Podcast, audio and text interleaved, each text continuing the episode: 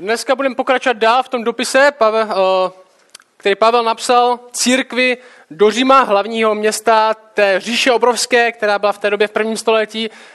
Píše to církvi, která je, jak jsme říkali, dost podobná té naší v tom smyslu, že jich není tisíce a tisíce, je to menší uskupení lidí, kteří bydlí ve městě, které do velké míry nezdílí to, čemu ti křesťani věří.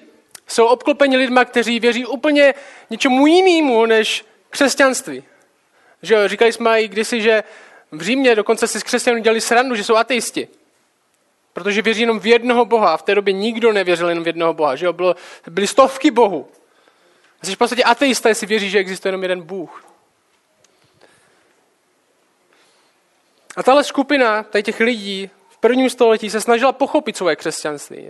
Měli otázky, a co tohle, a co tohle, a když dělám tohle, tak co tohle, jako stejně my, když jsme noví křesťani, teďka po, po letech máme pořád otázky na svoje křesťanství.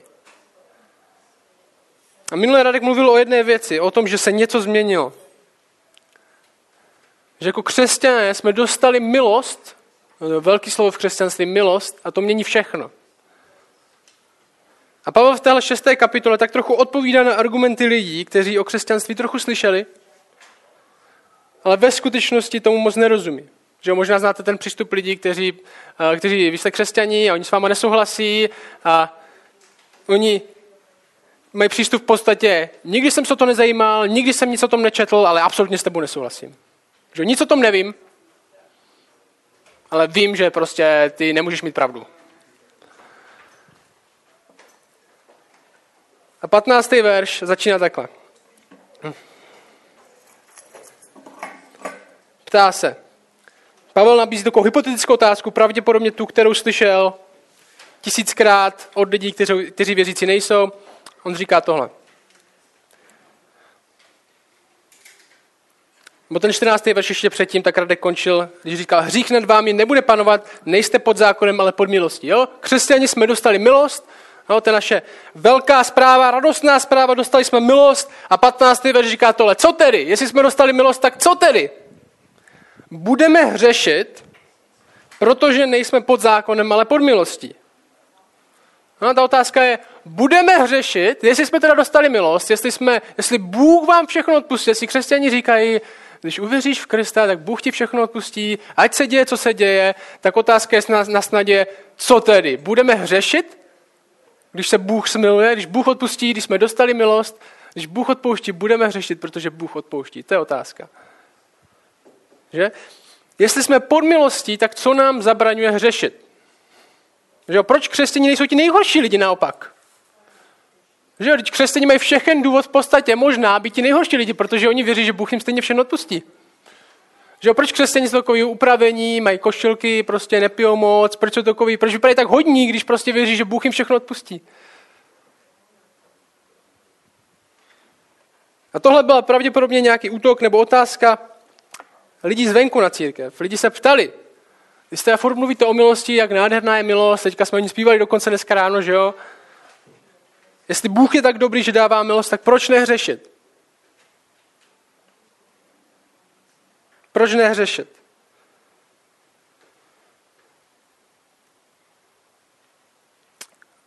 A otázky takového typu na naše křesťanství budeme dostávat. Proč děláš to, co děláš? Proč neděláš, co neděláš? A otázka na tebe, jsi připraven odpovědět. Víš ty vlastně sám, proč některé věci děláš a proč některé věci neděláš. Možná si nejsi jistý, to je dobře, nemusíš hnedka mít na všechno odpověď, ale hledáš odpovědi na otázky, které dostáváš. A důvod, proč Apoštol Pavel, velký důvod, proč Apoštol Pavel psal tolik dopisů církvím, je, protože církve měli strašně moc otázek. A strašně moc věcem nerozuměli. Nevěděli, jak se stavit k různým tématům. Pravděpodobně tohle nevěděli, možná. Někdo se jich zeptal, tak co, vy křesťani? Jo, podívejte se, my obětujeme, my tady dáváme, když rozlobíme bohy, jo, když nemáme úrodu, tak tam, tak tam fikneme nějakého bička a bude to lepší, ale co vy? Vy jako říkáte, že prostě nepotřebujete nic? A když všechno Bůh odpustí, tak proč prostě se na všechno nevykašlete? A v následujících verších uvidíme proč. A není to proto, protože chceme být lepší lidi než všichni ostatní, nebo vypadat líp. A říká tohle, verš 16. On říká Pavel, co tedy, budeme řešit, protože jsme pod milostí? Říká, naprosto ne, proč? Verš 16. Což nevíte, že komu se propůjčujete jako otroci k poslušnosti, koho posloucháte, toho jste otroky. Buď hříchu, který vede ke smrti, nebo poslušnosti, která vede ke spravedlnosti. On říká, což nevíte. Že trochu to vybízí. Tohle byste měli vědět. Tohle byste měli vědět. Na tohle byste měli umět odpovědět sami. Ale to znamená trochu, že to takový, takový, on se tak, tak trochu popíchl že jo, do nich. Vy byste měli být, jestli jste křesťani, jestli jste věřící, tak byste měli být trochu studenti toho, o čem vlastně vaše víra je. Že vaše veškerá znalost křesťanství by se neměla spolíhat jen na to, že tady jednou přijdete v neděli, něco si poslechnete, to vám stačí na pár dní a pak musíte přijít znova. Ne, jako křesťani individuálně byste měli být studenti písma, měli byste být studenti svojí vlastní víry, abyste mohli odpovědět. Že první Petrova nám říká, buďte připraveni podat obhajobu, když se vás někdo zeptá. On tak trochu popíje, což nevíte, to byste, to byste měli vědět tady tohle. To byste taková základní jako docela otázka, to byste, proč nehřešit?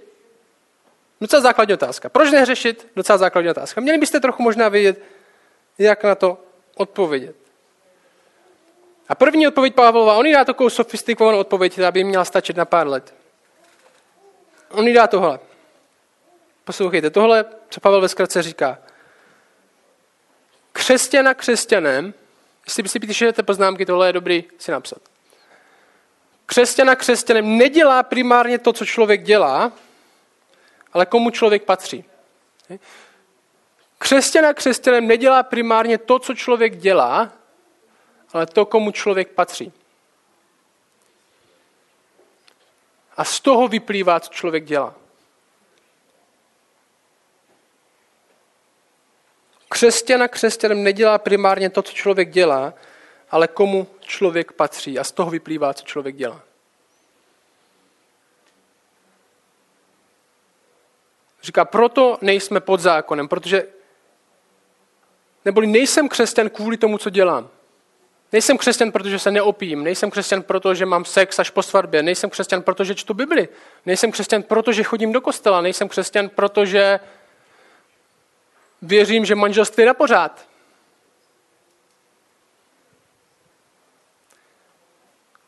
Není to o tom, co děláš, ale pro koho děláš.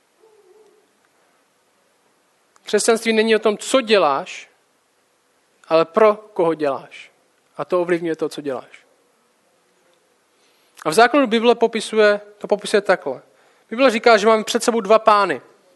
No, představte si dva pány, možná s korunkou trochu, jo, prostě dva, dva šéfy v práci, jako kdybyste měli dva pány. A jednomu Bible říká svět, a tohle svět, tohle, tenhle pán reprezentuje svět, a druhýmu říká Bůh. Svět a Bůh. A dávajte pozor, obojí vám budou slibovat věci, pokud jim budete sloužit. Obojí vám budou slibovat věci, pokud, si, pokud jestli si ty mě zvolíš jako svého pána, tak já ti dám tohle. No to říkají oba dva. Oba tihle dva páni vám slibují, že jestli mě budeš sloužit, tak já ti za to dám tohle. Radost, svobodu, naplnění, život. A budou říkat skrze, co to získat.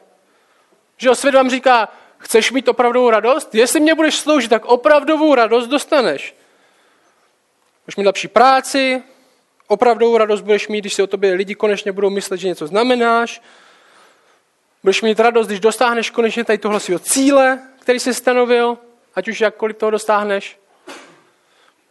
Svět, svět slibuje opravdu svobodu budeš mít, když budeš mít víc peněz, víc příležitostí, když tě nebude nic svazovat.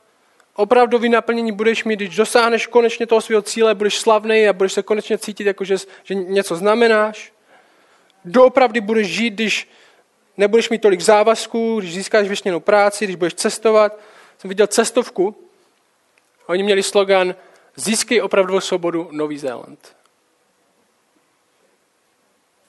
Jo? Získej opravdovou svobodu. Není to, nabí, není to nádherná nabídka, získej opravdovou svobodu. A naše tendence je si myslet, že se nás to netýká. A kdybych se vás zeptal na úplně jednoduchou otázku, co bys potřeboval k tomu, aby se cítil trochu víc svobodný ve svém životě? Co bys, co, by ti, co bys potřeboval? Já možná se tak uchechl a něco si řekl jako po dvou si prostě. Ber to vážně, to, co, na to, co jsi řekl jako první. Co bys potřeboval, abys cítil trochu více svobody ve svém životě? Co bys potřeboval? Co bylo super, kdybys měl, abys měl více radosti ve svém životě? Co by to bylo? Teďka to nemáš, ale kdybyste tohle měl, ať je cokoliv. Už to lepší práce, většinou je to víc peněz. Co bys potřeboval k tomu, abys cítil větší, větší bezpečí ve svém životě? Aby se cítil bezpečně do budoucnosti třeba. Co bys potřeboval? Co by to bylo? To je jedna věc.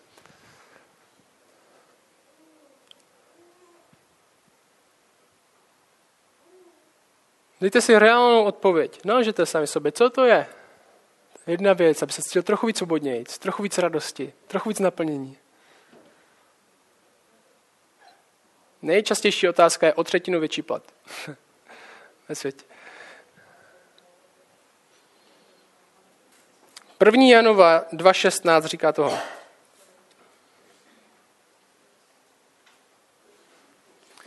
Bible říká, že ty dva páni, oba dva něco nabízí. Oba dva něco nabízí. Stejné věci v podstatě. Radost, naplnění, lásku, svobodu. Ale jeden to umí dát a druhý to nemůže dát ve skutečnosti. První Janov 2.16 říká tohle. Neboť všechno, co je ve světě, žádost těla, žádost očí, prázdná chlouba života, není z Otce, ale ze světa. A svět pomíjí jeho žádost. Neboť co nabízí tenhle pán? To, po čem touží vaše tělo, to, po čem touží vaše oči, to, čím se můžeš ty chlubit, není z Boha. Není ve skutečnosti z pána, ale ze světa. A svět pomíjí jeho žádost. A my máme takový příběh, kde Ježíš cestuje se svýma učedníkama a jdou, jdou krajinou a jdou prostě jdou ze severu na jih a musí projít takovou, takovou oblastí, která je taková hodně jakoby, jako kdyby, nevím, taky Hanušovice, můžeme říct. Jo, taková temenice, taky docela ghetto v Izraeli. Jo, žijou, tam, žijou tam lidi, kterými, kterými byste se úplně nechtěli potkat. Dokonce Židi se s nimi nesměli potkávat. Nesměli s nimi mluvit, nesměli se jich dotýkat, protože byli nečistí. Ta oblast se jmenovala Samaří. Jo, Samaritáni, teďka, máme, teďka známe pod pojmem dobrý Samaritán. Ty Samaritáni to byli lidi, kteří se začali ženit s jinýma národama, začali se míchat, nebyli to ti praví židi. Byli to typ lidí, kteří bychom obcházeli obloukem. A Ježíš prochází tou krajinou a zastaví se u studny a začne mluvit s ženou, což byl první hřích, mluvit vůbec s ženou, a začne mluvit s ženou ze Samaří. A ten příběh je, to je takhle, já vám to přečtu. No, Ježíš, sedí u studny, 12 hodin poledne, tu přišla samařská žena, aby načerpala vodu. Ježíš jí řekl, dej mi napít. Můžete si to představit, tu scénu. Dej mi napít. Jeho učedníci totiž odešli do města, aby nakoupili jídlo. Samařská žena mu řekla, jak to, že ty, ač si žádáš mě, samařskou ženu, abych ti dal napít. No ten text to dokonce vysvětluje. Židé totiž ze Samařany nic společného neužívají. Abyste to náhodou neminuli. Tohle není normální, vám říká text. A Ježíš odpověděl, kdyby znala ten boží dar a věděla, kdo je ten, který ti říká, dej mi napít, požádala bys ty jeho a on by ti dal živou vodu. Jo, co se děje? On řekne, dej mi napít. On řekne, ty jo, ale ty bys ani se neměl mě prosit. On řekne, kdybys věděl, kdo s tebou mluví, tak ty bys mě prosila o jinou vodu. Ano mu řekne, pane, nemáš ani vědro a studna je hluboká. Ty nemáš ani kbelík, tak jak můžeš mi dát nějakou vodu, že jo? Nepochopila, co jí říká. Odkud máš tu živou vodu, když nemáš ani kbelík? Jsi snad větší než náš otec Jákob, který nám tuto studnu dal a pil z ní on sám, jeho synové, jeho dobytek? Ve skutečnosti jsem větší než Jákob, že by mohl Ježíš říct. A Ježíš odpověděl tohle. Každý, kdo pije z téhle vody, Pravděpodobně ukazuje na to studnu. Každý, kdo pije z téhle vody, bude opět žíznit. Kdo by se však napil z vody, kterou mu dám já, nebude nikdy žíznit, ale voda, kterou mu dám já, se v něm stane pramenem vody tryskajícímu, tryskající k věčnému životu. Zní dobře, že jo? To zní jako je něco tam venku, který, co může uspokojit naši neuspokojitelnou skoro touhu, kterou se snažíme naplnit vším možným. Toho těla, očí a prázdnou chlobou života. A ta žena mu řekne, pane, dej mi tuhle vodu, abych už nemusela žíznit a nemusela chodit sem a nabírat vodu. Ona si pořád myslí, že již mluví o fyzické vodě, že on řekne, dej mi tuhle vodu, až bych tady nemusela chodit. To je docela těžká práce, chodit s vědrem v poledne do studny čerpat vodu. A Ježíš nakonec ukáže, že nemluví o fyzické vodě, ale o nějaké jiné vodě, když jí řekne tohle. A když nepochopíte, že Ježíš se snaží udělat tohle, tak neporozumíte tomu textu, protože to je takový zajímavý zlom. Ježíš řekne, jdi a zavolej svého muže a přijď sem. To je divný, proč to říká? Ježíš tohle řekne, protože jí chce ukázat, o jaké vodě ve skutečnosti mluví a kde ta žena ve skutečnosti žízní a čerpá. Ona mu řekne, nemám muže. Ježíš řekl, dobře si řekla, nemám muže. Vždyť jsi měla pět mužů a ten, kterého máš nyní, není tvůj muž. Že on věděl, že nemá muže. On se snažil jen ukázat, že to, kde žízní, to, kde čerpá, má šestýho muže doma a ten ani není její muž. Kde žízní tahle žena? Kde čerpá vodu, po které bude pořád žíznit? V sexuálním uspokojení je to možný? V bezpeč, bezpečí, kterou nabízí muž? A žádný z nich to nedokázal naplnit, tak měla dalšího a dalšího, možná nikdo nebyl dokonalý, možná oni si o ní, oni si o ní myslí, že ona není dokonalá, tak potřeba dalšího, který možná si o ní bude myslet, že je dobrá. A řekl, já vodu, kterou nabízím, je tenhle způsob vody. Ne tu, kterou tady čerpáš ze studny, ale tenhle způsob vody, který uspokojí to, aby si nemusela mít dalšího muže. Ježíš říká, ty žízníš, ale hledáš útěchu na jiném místě než u mě. A kdybys viděla, kdo já jsem, tak ty se mě ptáš o vodu a já ti dám. A protože to hledáš jinde, protože sloužíš někomu jinému, tak se nemůžeš nasytit. Pořád potřebuješ víc a víc. I když ti to slibuje konečně, že ti toto, tu radost dá, tak ji nikdy nenajdeš. Asi to ty dnes. Tady ten typ člověka. Myslíš, že to, co tě udělá šťastným, to, co potřebuješ, a potřebuješ to víc a víc už to jednou měl, ale úplně to nebylo ono, tak potřebuješ něco, potřebuješ to trochu lepší, ať už to přítel, nebo ať už je to peníze, kterých potřebuješ víc, nebo, nebo uznání od lidí, který už tak trochu máš, ale bylo by, bylo by si, kdyby to bylo trochu víc, protože ještě to není ono, ještě ti to nenaplnilo úplně ten tvůj sen, nebo jsou to děti, které se úplně nechovají podle tvých představ, nebo je to rodina, ty by si říkal, kdyby měl aspoň tuhle rodinu, kterou mají tihle, tak by to bylo úplně jednodušší ten život. Co to je? Co je ta tvoje žízeň, kterou potřebuješ pořád naplnit, už se jednou napil a nestačí to? Potřebuješ víc a víc a víc a víc. A furt věříš tomu, že ten další doušek bude stačit. Pavel říká, čemu se propůjčujete, čemu se vydáváte, čemu jste uvěřili, toho se stáváte otroky. Otrok je někdo, kdo je závislý na svým pánu, že jo? kdo je někdo, prostě, co musí makat, aby ten, ten pán mu dal najíst aby mu dal napít. Aby se téhle věci, ať už je to sláva, ať už je to peníze, ať už je to sex, ať už je to cokoliv jiného, stáváte otroky, jestli to bude vaším pánem, protože budete potřebovat více a víc. Pořád vám to slibuje. Když to teďka uděláš, tak už to nebudeš potřebovat. Ale další den zjistíte, že to není pravda. Váš život se bude otáčet kolem toho, ať už se tak tváříte nebo ne. Teďka přeskočíme pár veršů a pak se k ním vrátíme zpět. Verš 20. Pavel se ptá, jaký je skutečný užitek těchto věcí? Jestli je jich konec smrt, jestli vám budu slibovat, že to dostanete, peníze vám budou skládat radost, radost, radost a pak konec, umřeš. Super. Ještě, že jsem byl bohatý, když jsem umřel.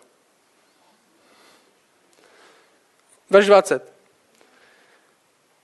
Když jste byli otroky hříchu, jo, teďka mluví ke křesťanům, přemýšlejte nad tím, když jste věřící nebyli, Mluví ke křesťanům, kteří tak trochu přemýšlí, jo, ten život předtím, to nebyl tak špatný. No, tam, co jsem měl tam tu věc, možná jsem měl tam tu věc, tohle jsem mohl dělat, jo, podváděl jsem, se, podváděl jsem trochu a necítil jsem se tak blbě, jak se cítím teď, jo, to nebylo tak špatný. A on, on jim říká tohle. Když jste byli otroky hříchu, byli jste svobodní od spravedlnosti. Jaký jste tehdy měli užitek z těch věcí, ne, za něž se nyní stydíte? Neboť jejich konec je smrt.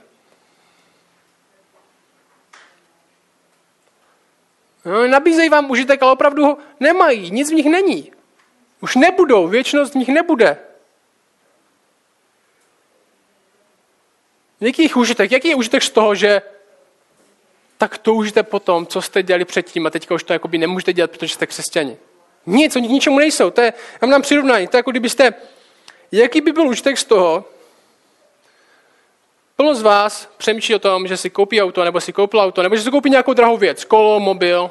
Já jsem takový ten čl- typ člověka, co stráví až moc času vyhledáváním té nejlepší možnosti.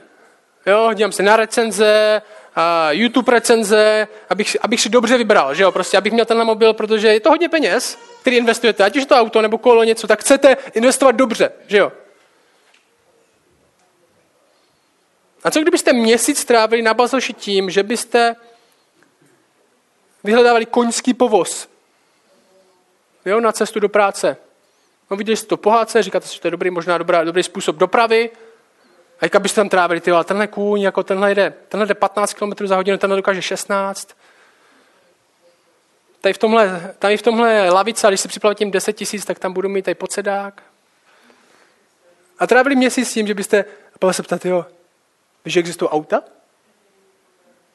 Za než ten podsedák? To je taky podobný princip. Jako křesťané přemýšlíte, ty, když jsem byl, když jsem byl nevěřící, no, tak jsem mohl dělat tyhle věci, ale víte, jako, že to končí smrtí, tady tyhle věci. Víte, že tenhle typ života, kde váš pán je svět, o čem je tělo, o čem jsou oči, o čem je prázdná chloba života, no, víš, že to končí smrtí, tady tento. Proč tam tak přemýšlíš? Víš, že to je absolutně k ničemu. Víš, že existuje svět, kde je Bůh, který dává věčnou vodu. Je podobný princip. Říká, jaký jste měli tehdy užitek z těch věcí, za, za něž se nyní stydíte? Jejich konec je smrt. Opravdu to stálo tak za to? Že se do toho chceš vrátit, nebo je to jenom lež, které skoro věříš? Proč křesťani nechtějí řešit? Ne proto, že jim to bude odpuštěno, ale protože hřích je falešný pán, který slibuje něco, co nemůže doručit. Proč křesťani nechtějí řešit? Ne protože jim to bude odpuštěno, ale protože hřích je falešný pán, co nemůže doručit ve skutečnosti co, to, co slibuje. Nemůže dát opravdovou radost, může dát chvilkovou radost. Nemůže dát opravdové naplnění, dá možná jen chvilkové naplnění. Nemůže dát opravdovou svobodu, možná dá jen chvilkovou svobodu. Jirka byl na Novém, kolik, kolik, kolik let byl na Novém Zelandě? Dva? Byl z, osvobodilo tě to? Měli pravdu v té reklamě? Možná na týden.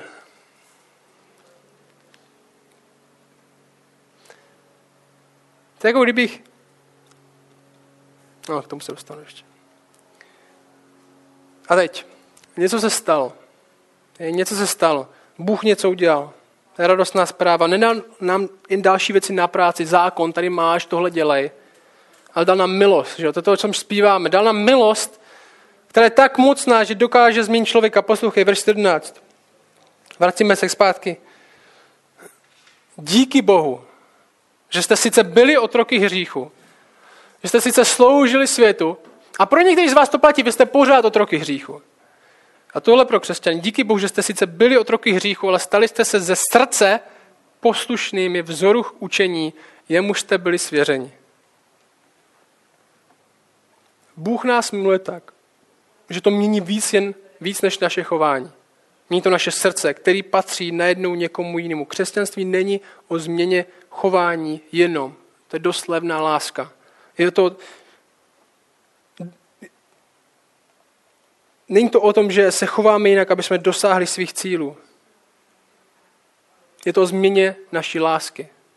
A tohle je něco, co Bůh zaslíbil už dávno, že jo? Jeremiáš, Ezekiel mluví o tom, že Bůh udělá něco jiného, aby vytvořil svůj lid. Že jim nedá jen pár pravidel, takhle se chovej, abys takhle vypadal, ale že jim dá nový srdce. Křesťani jsou poslušní tomu, kdo je zachránil, protože ze srdce věří, že on za to stojí. Křesťani jsou poslušní tomu, kdo je zachránil, protože ze srdce věří, že on za to stojí, protože najednou vidí, že on je lepší pán. Že jeho má cenu milovat víc než toho druhého pána. Že to je o lásce. To je jako kdybych, jako kdyby moje manželka Lída byla strašně známá, a je tak trochu známá, protože je štědrá. No, je strašně štědrá. A teďka by za mnou přišel prostě Jarda a řekl, ty, tak když je tak štědrá, tak proč ji nepodvedeš? Aspoň může projevit svou štědrost. Ne? Aspoň může být pak štědrá s tebou a odpustit ti. Mít s tebou trochu milost. A co ty na to odpovíš? Budu hřešit, protože jsem pod milostí manželky? Ne, já řeknu, ale já, já mám rád svoji manželku. Že jo? Já mám rád svoji manželku. A to, to je stejná odpověď, se ti někdo zeptá, tyjo, tak když Bůh ti dává strašnou milost, tak proč ho nepodvedeš? Protože ho mám rád. Protože on je můj pán, on je můj lepší pán, on mi nabízí, nabízí lepší osvobození, lepší radost, skutečnou, já ho mám rád. To, to, co pro mě udělal, to by pro mě nikdo jiný neudělal. A já ho nechci podvíst. Že lidi si myslí, že křesťané, křesťané jsou strašně svázaní pravidly, Bůh jim dal tyhle pravidla a když je budu držet, tak se dostanu do nebe. Ne, Bůh nem dal sám sebe. Já nepodvádím svou manželku, protože jsme, jsme si na začátku stanovili pět pravidel a jedno z nich bylo, hej, zkus mě nepodvíst. Já nepodvádím svou manželku, protože ji mám rád. Bůh nám mění srdce. No, to znamená, že mění naši lásku z těchto věcí, které nám nabízejí radost, ale ve skutečnosti nám nedají k němu. Přestáváme milovat věci světa a začínáme milovat jeho. To je to, co Bůh mění. Proto Pavel říká, my jsme se ze srdce stali poslušní tomuhle vzoru učení. My nechceme podvádět Boha, protože ho máme rádi. Protože ho máme rádi. Bůh mění srdce tak, abychom mu začínali vidět jako někoho, kdo je lepší jak hřích. Někoho lepšího, jak je svět. A tohle chceme jako křesení dokázat s lidmi, kteří jsou nevěřící. Ne, podívej se na to, jak se chováme, buď stejný jak my, budeš strašně dobrý a strašně poslušný a budeš vypadat hezky a maminka na tebe bude hrdá. Ale ne, podívej se, co Bůh pro nás udělal. Bůh v Kristu za tebe umřel. Bůh v Kristu se za tebe vydal, stal se člověkem. Umřel smrtí, kterou si měl umřít ty, ty jsi si zasloužil, on ji na sebe vzal, abys ty dostal život, který on měl dostat. A jeho láska, která byla první k nám, nás promění k tomu, aby jsme stejnou lásku měli k němu. Že vidíme, že Bůh proměňuje lidi, ne lidi proměňují lidi. Lidi doopravdy nezmíní zákon, že jo, ne, když ti řeknu nelži, tak to ne, nespůsobí, že najednou přestaneš lhát magicky. Ale láska mění lidi. To, že začnou milovat víc pravdu než lež, to způsobí, že přestaneš lhát. Nejenom to, že ti řeknu nelži, verš 18 říká, byli jste osvobození od hříchu a stali jste se otroky spravedlnosti. No, hřích má takovou moc, to, co vám nabízí svět, má takovou moc, že se to stává vaším pánem a to byste neměli podceňovat. Jo, možná nejste věřící a říkáte si, no, to není můj pán. O čem je váš život? O čem je reálně tvůj život? To, o čem je teď, tak to je tvým pánem. A můžeš to být ty sám. Jsi tak úžasný pán, že to, že to je v pořádku? A tohle je docela hluboký, osvobození od hříchu, jehož jste se stali otroky, je dost hluboký pro lidi, co bojovali s fyzickým otroctvím. 40 až 60 pravděpodobně byli otroci v tomhle sboru, kterým Pavel píše. Fyzičtí otroci, kteří patřili vyloženě dalšímu člověku. Možná to nedokážeme docela ocenit. A on jim, on jim říká, byli jste osvobozeni. Jo, představte si, že přijdeš za otrokem, žádného neznáš, ale představ si, přijdeš za otrokem a budeš mu vykládat, že je osobozen od otroctví nějakého. Jak to není prázdná hláška pro něj. To znamená, jo, to je zajímavý koncept. Je to reálná věc. Být osvobozen znamená hodně. To přichází jednou za život. To je jedinečná životní šance. Jestli Bůh nabízí osvobození od falešných pánů, kteří ti slibují věci, ale nemůžou je doručit, tak Tak co to je? Tak bys to měl vědět. Proč to potřebujeme slyšet? Proč tohle potřebujeme slyšet? Verš 19. Pavel to říká. Proč jim to říká? Pro slabost vašeho těla, to říkám. Po lidsku. se říká, jste blbý, tak vám to řeknu jednoduše. Tak to chápu já, ten text. Pro slabost vašeho těla, to říkám po lidsku. Jako jste propůjčili své údy za otroky nečistotě, nepravosti k činění nepravosti, no, jak jste jednali k tomu, abyste sloužili tím falešným pánům, tak nyní předložte své údy za otroky spravedlnosti k posvěcení. Říká, pořád bojujeme s hříchem. Stejně jako někdo, kdo překonal závislost, pořád do nějaké míry bude bojovat s tím, aby se nevrátil zpátky, ale droga už nad ním fyzicky nemá žádnou moc. Tak i když naše srdce bylo osvobozené, tak naše tělo je pořád slabý, pořád se chce vracet k dřívějšímu hříchu, jak přísloví říká, jako pes se chce vracet ke svým zvratkům. My si myslíme, že to bude stát za to, ale v momentě, kdy se do toho zakousneme, tak zjistíme, že to je to jídlo, co jsme jedli včera.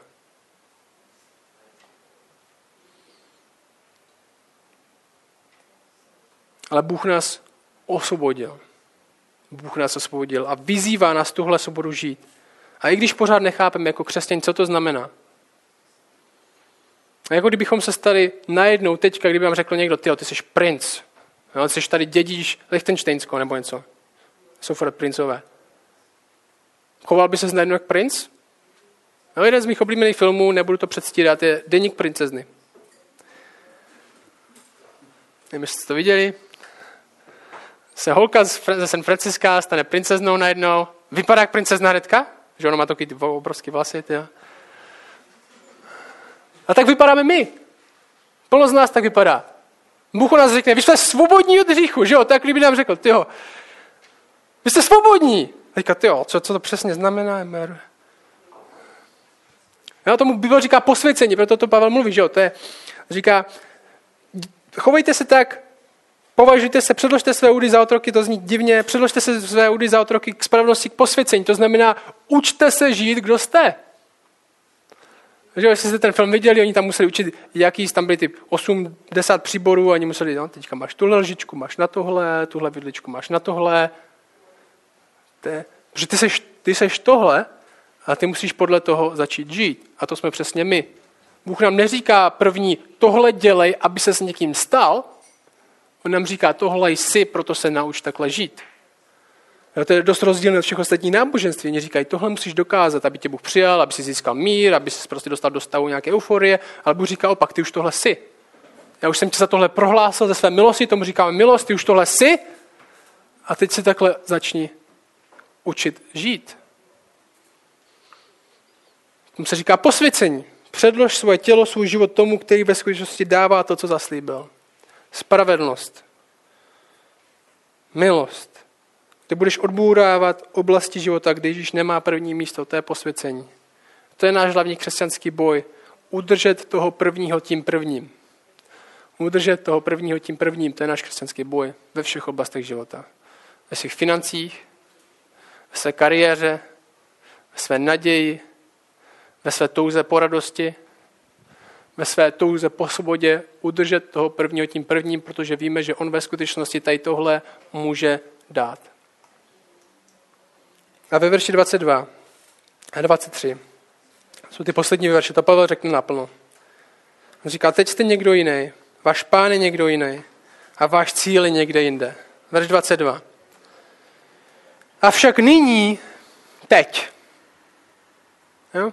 Pro křesťany z vás je to ten dneska ráno tahle realita. Dneska v deset tahle realita. Pro vás, co nejste věřící, tohle může být vaše realita. Když řeknete, já už nechci sloužit tady těm věcem. Bůh je lepší pán. Jo, jestli to chcete udělat tenhle krok, mluvte s někým, kdo je křesťan. Oni vám pomůžou s vaším prvním krokem.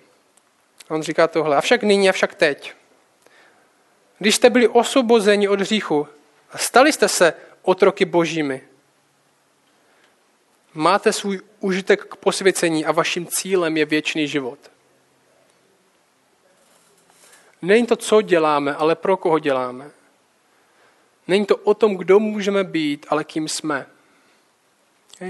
Není to, co děláme, ale pro koho děláme. Není to o tom, kdo můžeme být, ale kým jsme.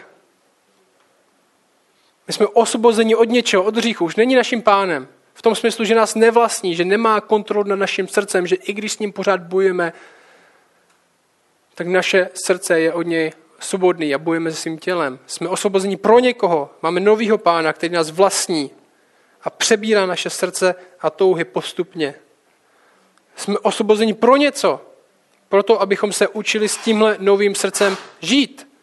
Že máme užitek posvěcení díky tomuhle novému životu a jsme osvobozeni věčně. Zachrání k tomu, abychom tenhle život, který začínáme se učit žít teď, aby tenhle život, aby jsme v něm pokračovali věčně. Protože žádný jiný život věčně netrvá. A verš 23.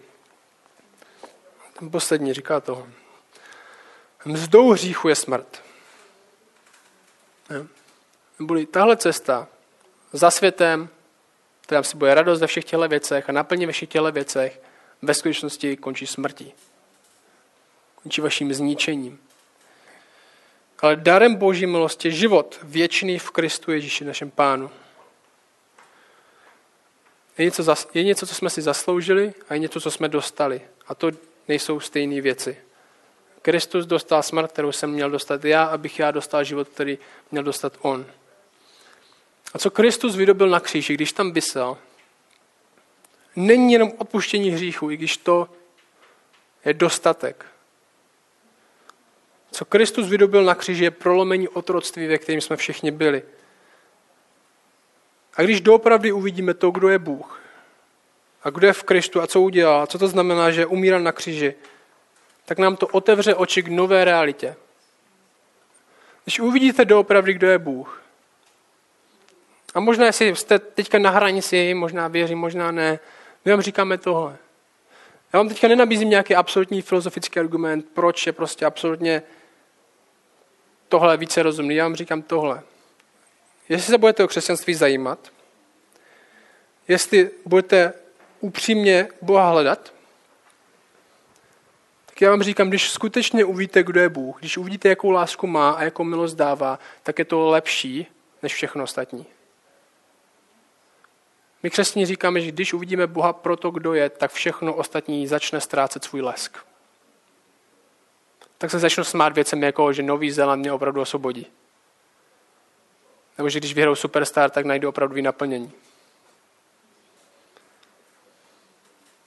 Nevím, jestli znáte, jestli znáte repera, který se jmenuje Mac Miller, ty ho pravděpodobně znáš, včera umřel na 27. Pravděpodobně předávkování drog.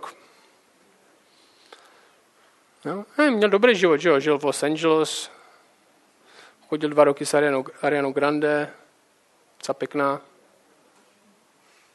Asi to nestačilo. My říkáme, když uvidíš Boha pro to, kdo je, když uvidíš lásku, jakou ve skutečnosti má a milost, jakou ve skutečnosti dává, tak všechno ostatní začne ztrácet svůj lesk. Začne to být úsměvný, že když budu mít tohle, co mi lidi říkají, že, má, že mám mít, tak budu konečně něco znamenat, když jsem ve skutečnosti boží dítě už teď.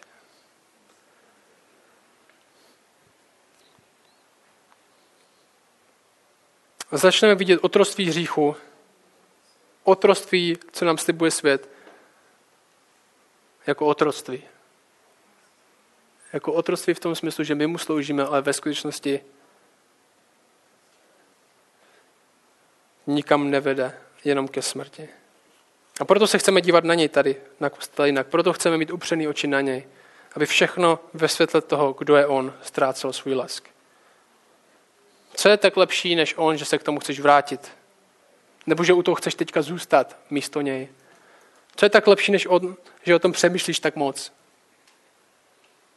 Proč je ta věc, kterou tak chceš, tak úžasná, lepší než on? Máme hřešit, aby, protože jsme pod milostí? Ne, my nemůžeme řešit, protože jsme pod milostí, protože co milost dělá v nás, je to, že nám dává novou lásku, která nás vytváří touhu nehřešit.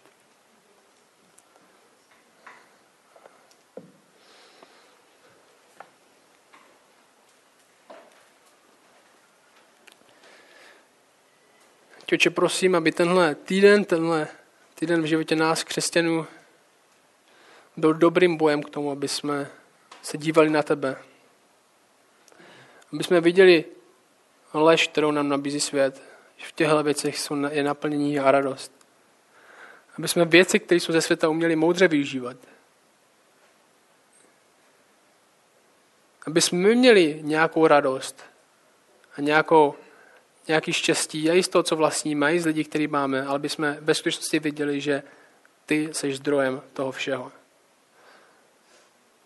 Že jsi to ty, kdo nám dává věci k tomu, aby jsme mohli mít srandu, aby jsme mohli jíst dobré jídlo, aby jsme mohli mít zábavu s kamarádama, ty jsi zdrojem tady tohle všeho, ne ty věci sami v sobě. Já tě prosím, aby naše naděje nebyla v nich. Aby naše naděje byla v tobě. Že ty ve skutečnosti dáváš a slibuješ to, co ve skutečnosti můžeš doručit. Amen.